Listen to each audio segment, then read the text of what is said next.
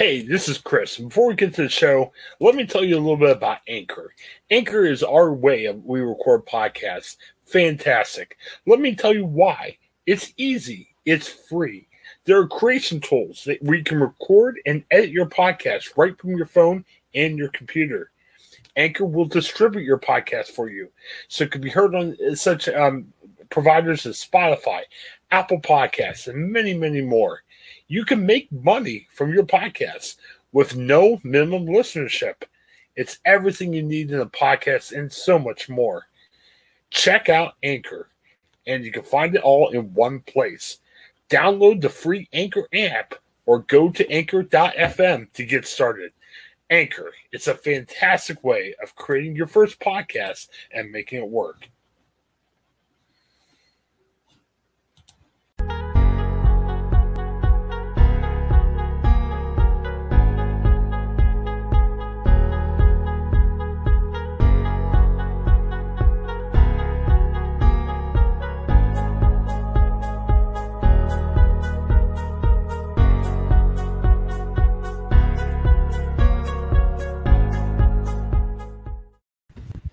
Welcome. You Ohioan, Thursday, April 1st.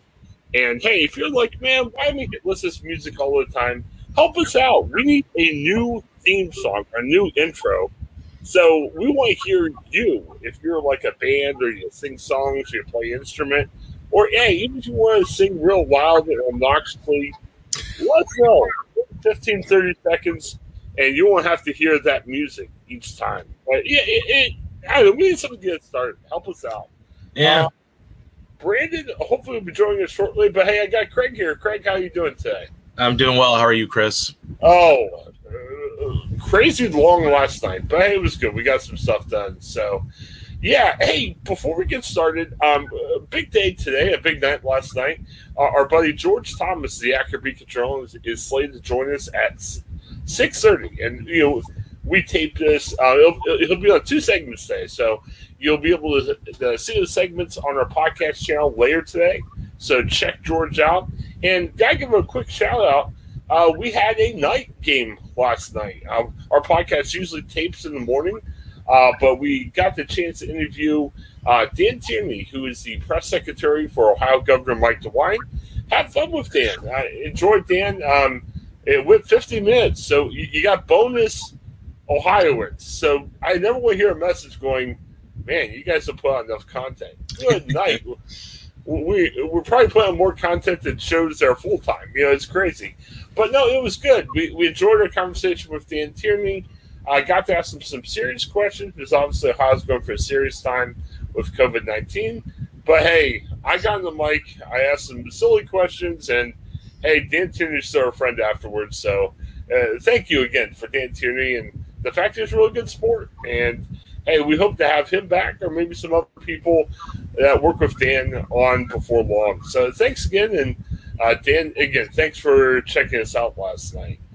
Um, Craig, so I got a couple things to get to before uh, we hang out with George. Um, this is my least favorite holiday, and I say that in quotes. Uh, April 1st, April Fool's Day, which is weird because we, you know, we're, we're, the truth. We're journalists. You know, we say what it is. Uh, I don't like April Fool's Day. I don't like the jokes. Um, I don't. I mean, yeah, some of them are just kind of nice and simple, but you know, hey, I'm a guy that I get paid to tell the truth and everything. I think April Fool's Days are weird. Um, I remember once at newspaper, and I, I like the editor. I respect him much, but I kind of lost a little respect for him we had a column in a paper on April 1st. It was on the front page, just saying dumb stories that were happening around town and say, ha ha, it's April Fool's. And I cringed. I almost said, take my name off the paper for that day. I'll quit for a day and come back tomorrow.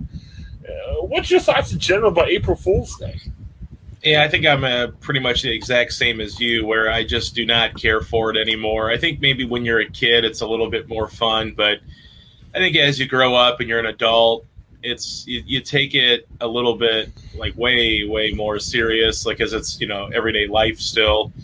And April Fool's Day is is really not any fun because you know you just never know when people are trying to mess with you, and if you don't like getting in on the jokes, you just got to hope that people understand that and maybe don't do it to you, but sometimes they still do. So, yeah, I think I'm pretty much around right where you're at with this. Is I just don't like it, um, especially in our field as well. I don't like you know any kind of journalism on April Fool's Day that you know that goes along with the joke of April Fools. I know you know maybe lighten up kind of thing, but I just don't like it because you don't want to risk your reputation by having a little fun on April Fool's Day. It's not worth it. It just, to me as a journalist, it's not worth. If if my editor said, "Hey, write a story," but then say, you know, April Fools at the end of it, I'd say no because we're not. Our reputation's more important than having a fun joke on an April Fools. Yeah, definitely, definitely. And I was trying to pull up a story with lame April days, April Fool's Day hoaxes over the years, and had an ad that you may have heard. So it's just it's kind of silly. Um, you know, people talk about like end of the world hoaxes and everything else, and I think it's tough even in our specter of fake news. I mean, good night. You look at some of the crap that's out there, and when I say fake news, I'm not talking about stuff that we produce. I'm talking about you know just you know, just crazy stuff that's out there. I, I almost feel like it's April Fool's Day every day. You know, I, I, mean, you got people saying, "Oh, the vaccines are terrible." Like uh, there was somebody who actually the other day said, uh, "Vaccines are like the mark of the beast in the Bible." I'm like, "What?" right. and sadly, it's not somebody who's going to yell April Fools at the end. It's somebody that you know either is really confused about what's happening, or somebody is like, "Hey, I want to get some." weird information out there. So yeah, I I don't know, and thankfully we tape this at six sixteen. Well, it's right, it's right now six sixteen live in the morning. Um, I haven't heard about too many April Fool's jokes. I mean, maybe we need to talk about a little bit next week, but you know, just to see what's happening with that. Um, I don't know. Have you heard anything that was being planned, or have you seen anything come across already? I have not, and I'm I'm kind of checking Twitter just to see if something's going on yet, but. Uh, I haven't seen anything specific yet for April Fools, but I guess the day's still early and people are still waking up. So, um, unfortunately, we we probably will see some stupid, you know, prank that maybe.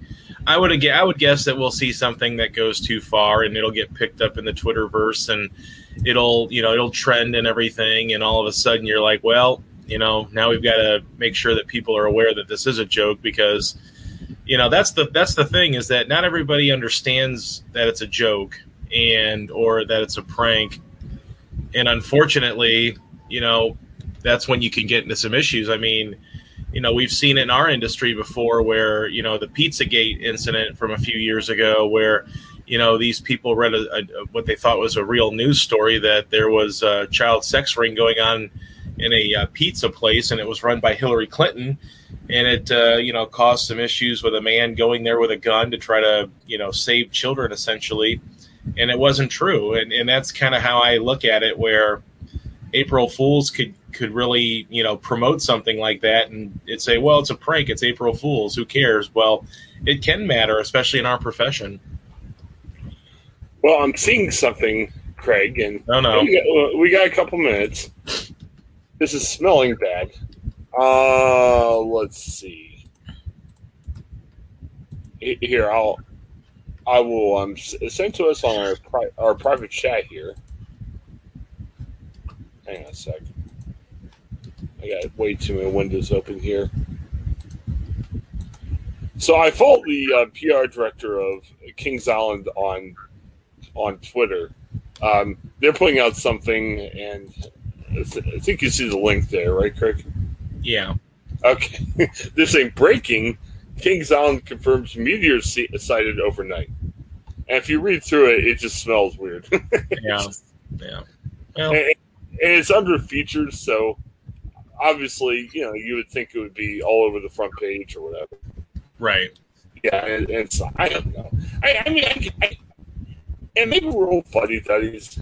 I, I mean, maybe you could get away with that at other places, but still, I don't know. I, read for that. I like Chad a lot as a PR person uh, down there, but you know, you just it's as I said before, today's world, you just never know what people are going to believe and, and, and, just believe. And I'm sure probably in an hour it'll be a ha ha. This is a April Fool's Day prank, but people are odd out there. You, you just don't know, you know? Right.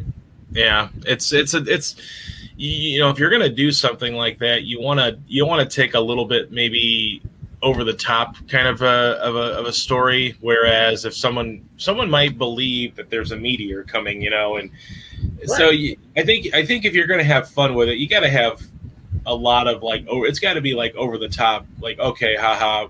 We read the headline and we know it's an April Fool's joke, but we'll humor you anyway and and take a look at what you have. But you know, someone saying that there's a meteor or someone saying that you know something's going to happen today, you know, that's just you're probably causing too much stress for a situation that doesn't really require or need it. Well, well thankfully, I'm looking at Twitter and. And again, yes, I'm not seeing any other media is picking up on it, but I'm glad that other people aren't picking up on it. Like, you know, people going, "Oh my gosh, there's meteors outside." You know, what's yeah. happening? And, again, you know, you might be sitting out there going, "These guys are nerds." You know, it's fun. Probably. No, it just stinks. And, and again, that's why kind of thought we were coming the air today because anything we said could be April Fool's Day. You know, yeah, you know, George Thomas is coming out. April Fool's, you know, I mean, it's so it's so dumb. So. I, I guess if you're in April Fool's Day, I, I don't want to tell you you're way off solely about, but you kind of are. So I don't know. It just let's take away April Fool's Day. I guess that's my point. So, yeah, right. we will be right back for another segment. Again, let's hope we think of April Fool's Day. Uh, it's just silly. I don't know. I, am I'm, I'm out of April Fool's Day game stuff. All right. Well, Craig will be back uh, shortly with segment number two. Thanks for checking out the Highway. Have a good one. Hi, I'm Jennifer Mooney. Welcome to what is our new Hope Interrupted podcast based on the work from our book, Hope Interrupted that I co-authored with my good friend Byron McCauley. Hey Jennifer, you know I'm looking forward to this podcast as much as I was look, looking forward to writing this book with you. We hope to interview some uh, high impact folks as well as have a little fun. We're going to cover stories of hope. To learn more about our podcast and our book, please visit www.hopeinterrupted.com.